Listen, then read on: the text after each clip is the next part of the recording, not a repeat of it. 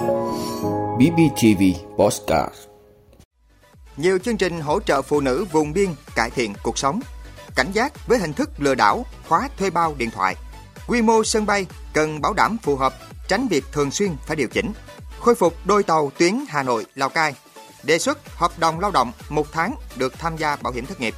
Tổng thống Nga kỷ luật tăng mức phạt tù có thể lên đến 15 năm với lính đào ngũ đầu hàng cướp bóc. Đó là những thông tin sẽ có trong 5 phút tối nay, ngày 25 tháng 9 của BBTV. Mời quý vị cùng theo dõi. Thưa quý vị, nhằm hỗ trợ phụ nữ các xã biên giới phát triển sản xuất nâng cao đời sống, Hội Liên hiệp Phụ nữ huyện Bù Gia Mập phối hợp đẩy mạnh triển khai chương trình đồng hành phụ nữ biên cương. Qua đó đã góp phần giúp chị em phụ nữ vùng biên có điều kiện phát triển kinh tế, nâng cao đời sống. Theo đó, trong quý 3 năm 2022, Hội Liên hiệp Phụ nữ huyện phối hợp với Hội Liên hiệp Phụ nữ các tỉnh Bình Dương, Đồng Nai, Thành phố Hồ Chí Minh trao tặng 4 con bò giống, 10 phương tiện sinh kế, 2 căn nhà máy ấm tình thương cho hội viên cùng các chương trình trung thu biên cương với tổng trị giá gần 290 triệu đồng. Bên cạnh đó, phối hợp với Hội Liên hiệp Phụ nữ tỉnh giải ngân nguồn vốn vay chương trình Phụ nữ giảm nghèo tỉnh cho 23 hội viên vay phát triển kinh tế với tổng nguồn vốn 345 triệu đồng. Ngoài ra, các cấp hội còn phối hợp với các nhà hảo tâm mạnh thường quân trong và ngoài tỉnh tổ chức các chương trình tiếp bước cho em đến trường, gian hàng áo dài không đồng, triệu phần quà, chia sẻ yêu thương.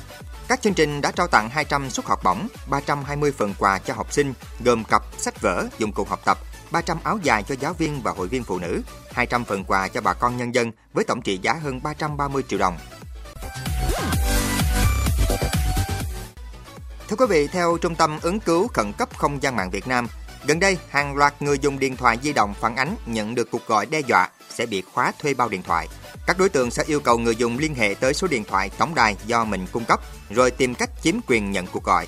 Từ đó, chiếm đoạt tài khoản mạng xã hội, tiền trong tài khoản ngân hàng liên kết với ví điện tử. Trước tình trạng này, Trung tâm ứng cứu khẩn cấp không gian mạng Việt Nam kêu gọi người dân nâng cao cảnh giác, tuyệt đối không làm theo bất kỳ yêu cầu nào của các cuộc gọi này. Đồng thời khuyến nghị khi nhận được các tin nhắn, cuộc gọi có dấu hiệu lừa đảo, người dân cần lưu lại bằng chứng và phản ánh tới doanh nghiệp viễn thông, quản lý thuê bao để yêu cầu xử lý. Bên cạnh đó, người dân cần cung cấp bằng chứng tới cơ quan công an gần nhất để đề nghị xử lý vi phạm theo pháp luật.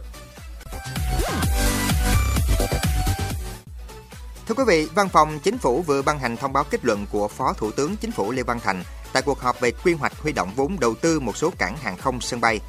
Tại thông báo, Phó Thủ tướng Lê Văn Thành kết luận, việc đầu tư xây dựng các công trình kết cấu hạ tầng giao thông nói chung và hệ thống cảng hàng không sân bay nói riêng có ý nghĩa rất thiết thực, tạo động lực mới thúc đẩy sự phát triển kinh tế xã hội của địa phương và đất nước. Trong thời gian vừa qua, Chính phủ, Thủ tướng Chính phủ đã chỉ đạo phân cấp phân quyền cho các địa phương để chủ động hơn trong đầu tư xây dựng cảng hàng không và đã đạt được những kết quả bước đầu quan trọng.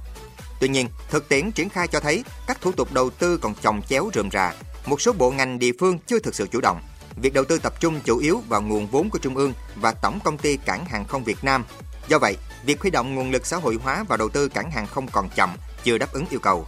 Nhiệm vụ trong thời gian tới cần tiếp tục phân cấp mạnh mẽ hơn nữa cho các địa phương, từ khâu chuẩn bị thủ tục đầu tư tới kêu gọi thu hút các doanh nghiệp đầu tư cảng hàng không. Đồng thời, cần phải đổi mới phương pháp tiếp cận trên tinh thần thực hiện đúng quy định của pháp luật nhưng đẩy nhanh quy trình thực hiện huy động vốn đầu tư cảng hàng không hiện hữu theo hình thức BBB.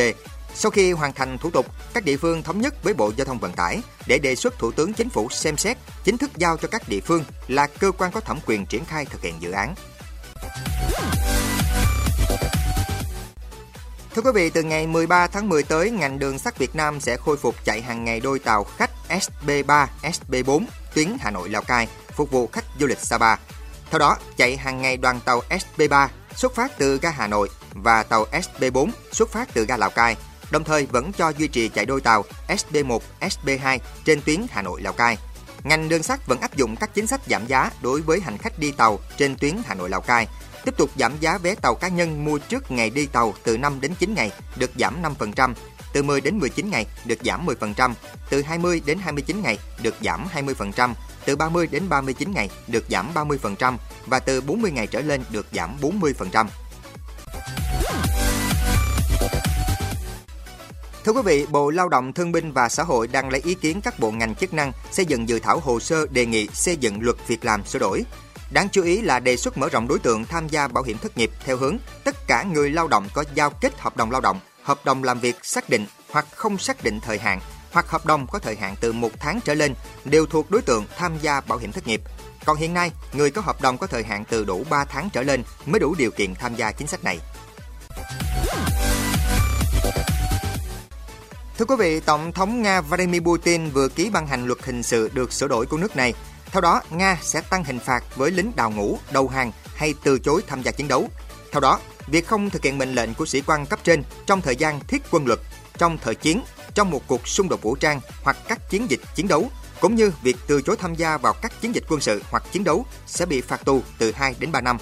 Với trường hợp những người từ chối tham gia chiến đấu, nếu điều này dẫn đến hậu quả nghiêm trọng, họ có thể phải đối mặt với án tù từ 3 đến 10 năm. Ngoài ra, theo luật mới, quân nhân đào ngũ trong thời gian có lệnh động viên hoặc thời chiến sẽ bị phạt tới 15 năm tù. Còn những người tự nguyện đầu hàng kẻ thù sẽ phải đối mặt với án tù lên đến 10 năm. Những người bị kết tội cướp bóc trong một cuộc xung đột quân sự hoặc trong thời chiến có thể phải đối mặt với 15 năm tù. Luật nói trên được thông qua chỉ vài ngày sau khi Tổng thống Putin đưa ra sắc lệnh động viên một phần theo đó, 300.000 quân dự bị Nga sẽ được gọi nhập ngũ trong bối cảnh xung đột Nga-Ukraine vẫn tiếp diễn.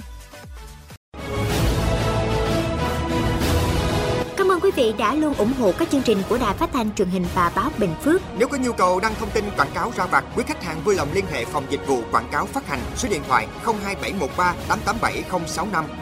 BBTV, vì bạn, mỗi ngày.